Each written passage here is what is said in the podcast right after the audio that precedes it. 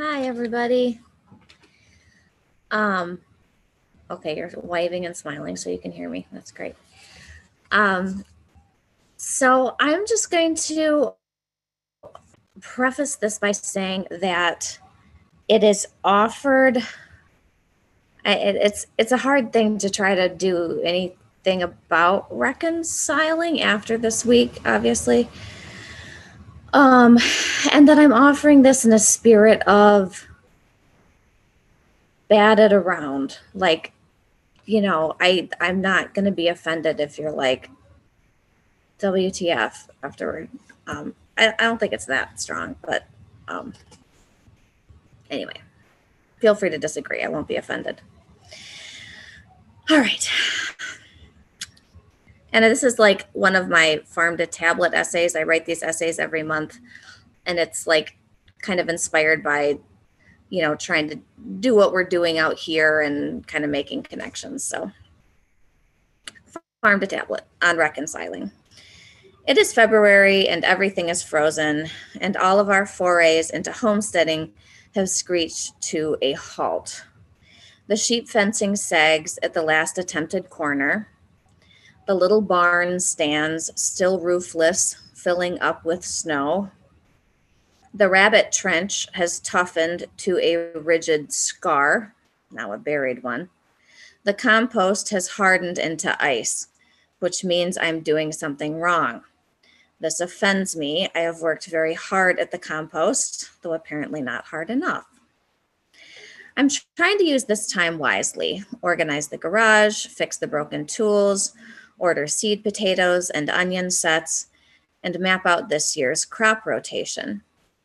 The winter is a gift because it is a break, a time to wrap one's head around the state of things, to reflect and to plan.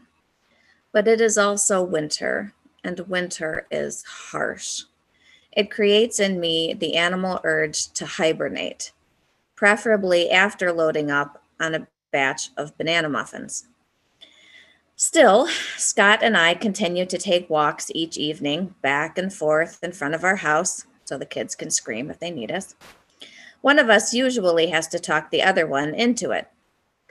Sometimes Scott will bring me my snow pants, and I will groan and stare at them for a while until I bundle myself and Scott bundles himself, and we walk. It is an exercise in reconciliation, I think, this walking. There is something about it that feels almost radical. To say, I want nothing more than to sit here and rot in the warmth of the furnace. But yes, I will stand up. And yes, I will walk out into the frozen world. And yes, I will hate it for a moment, but then less and less until I begin to will it, until I begin to welcome it, until I stomp back inside, affirmed in my audacity and victorious over the cold. But reconciling oneself with winter is very different from reconciling oneself with humans. Winter has not borrowed $1,000 and refused to pay it back. Winter has never taken you for granted or questioned your parenting style or suggested that you lower your muffin consumption. Winter holds no opposing political affiliation. Winter simply is until it is not. And what you do with that fact is entirely up to you. You can embrace it, you can avoid it, you can fly to the Florida Keys or freeze to death in a snowdrift.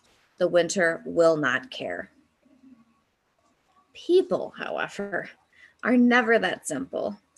Hypothetically, they are forgivable, but when we come to the hard questions of reconciliation, hypothetical is never what we're talking about. These days, we're talking about a former president so resistant to fact that he incited a violent coup rather than peacefully transfer power. We're talking about the factions of his supporters who constructed a gallows complete with a noose, waved swastika flags, and wore clothing that read things like Camp Auschwitz and 6MWE. C.S. Lewis wrote that if we really want to learn how to forgive, we'd better start with something easier than the Gestapo.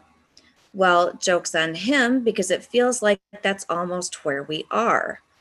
When we talk about reconciliation today, we're talking about things that aren't our business to forgive, about things that are already causing great damage, and if unchecked, hold the future potential for even greater harm.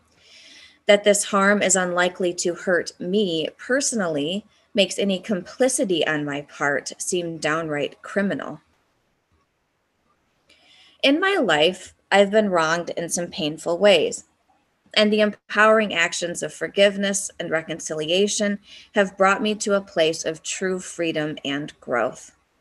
I have reconciled relationships I hold dear, ones for which I am daily grateful. But any small interpersonal triumphs in today's world feel like tiny potatoes, and any effort we might make in a reconciled direction seems, if not downright pathetic, at least pointless. What good can we do, and why ought we even to attempt it? I am not going to suggest that we meet Nazis halfway, to quote Rebecca Solnit. I agree with her that there's often a devil's bargain buried in this way of proceeding. She writes, the ethical is not halfway between white supremacists and human rights activists, rapists and feminists, synagogue massacrists and Jews. Who the hell wants unity with Nazis until and unless they stop being Nazis? Who indeed? My goal is not to make a case for such unity. I do not think there is one to be made. And besides, few of us will be penning legislation or holding forth in the halls of Congress. It is far more likely that we will come up against our own category of other, those who believe opposite things for mostly, to us, unfathomable reasons. And it is here that I'd like to muddy the water a bit. This is where fiction can enter along with one hard earned secret of the craft. And here it is everyone understands their own actions. Everyone's actions make sense to themselves. It follows then that there is always an understanding to be had. I am using understanding in a general sense we humans often act in ways we do not will, but there is usually some understanding of the reason we have done so. No, I did not decide to eat all of the muffins at once, but they were sweet and warm, and I was sad and cold. And with the muffins, I could accomplish a brief relief from those feelings and a physical fullness to counteract the deep, unfillable hole at my core. One of my favorite things to do in fiction is to take characters who might typically strike a reader as irredeemable and shed enough light on their inner life that the reader's focus sharpens from villainous to flawed. In some genre fiction, one can write flat villains and get away with it. The reader accepts this treatment because the formula of the plot sometimes allows it. But writers cannot do this in literary fiction. And the reason they cannot do this is because it is not true. No one is wholly, flatly bad. And if someone writes a character who is, I will put down their book and never pick it back up. Why? Because the writer is operating on an elementary level of understanding. So they will have very little, in my opinion, that is worth taking the time to read. A second craft secret is that the writer develops a character's essential complexity through a careful cultivation of details. I recently wrote a story in which a misogynistic, independent Baptist man loses his wife and must raise their nine children on his own. A first reader wrote back, I didn't care about him at all until halfway through.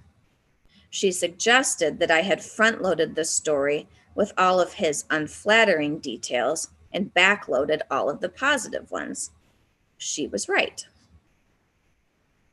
So, how does all of this connect to reconciliation?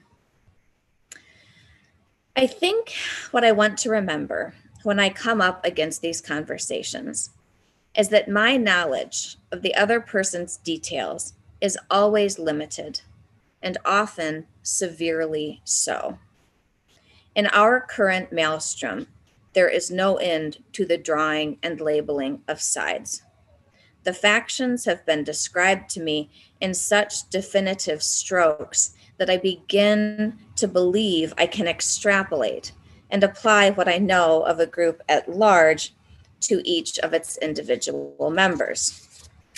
When one does this in fiction, one is treading dangerous water, and the same holds true for real life. There are some in my echo chamber, for example, who now view all Trump supporters as sympathetic with Nazis. The biggest trouble is that we are all cooperative readers. We take our pittance of details and we use them to construct an entire character. What we fail automatically to consider is that we have often been front loaded with only one or two of the most egregious details available, and that a wealth of other details might otherwise have been disclosed that would lead our imaginations to very different conclusions. We know Trump to be a great charlatan, a great deceiver. Is it any wonder then that so many were deceived? Every soul is deprived of truth against its will, wrote Plato. And Marcus Aurelius added, It is necessary to keep this in mind always to make you milder toward everyone else. Montaigne put it to stronger effect. Why is it that we are not stirred up when we meet someone whose body is disfigured or disabled, yet cannot tolerate a deformed mind without being enraged? Such vicious severity reflects more on the critic than on the defect. My question is this Can we view those who oppose our ends as misled rather than intentionally bad? Can we, if only for the sake of preserving our own spirits, our own hope, foster in ourselves a sense of empathy and humility, acknowledging that we are all operating with imperfect knowledge? That we are all misled in our own separate ways. The truth remains that though, despite decades of conversation, neither I nor my family have shifted much in our positions, though I do believe we've kept each other in a valuable state of tension. Regardless, I'm getting to the point where I keep connecting for the same reason I drop my glass jars off at the recycling center, the same reason I hang my clothes to dry. No, I am not reversing climate change. And no, I am not shutting down landfills one by one. But I am trying to live in line with the truths I have fought hard to learn that small actions matter, that no flat villains exist that our stories improve as our details deepen. And I am not allowed, in so doing, to exist only in my own echo chamber, nor are my family allowed to exist only in theirs. Walking out into the winter's cold affirms something, not about the winter, but about ourselves.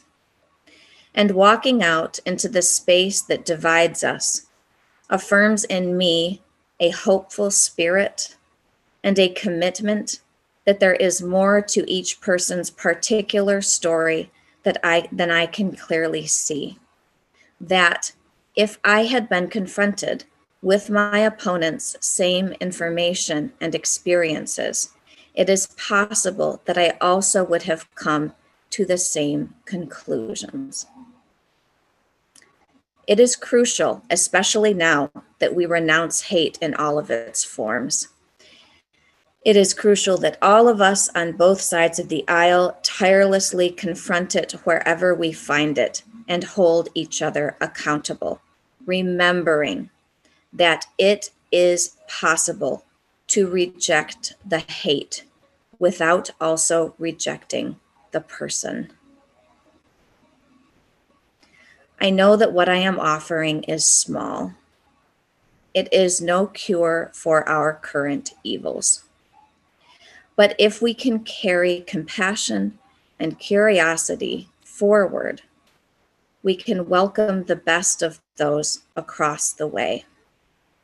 And for now, that might be as much as we can hope for.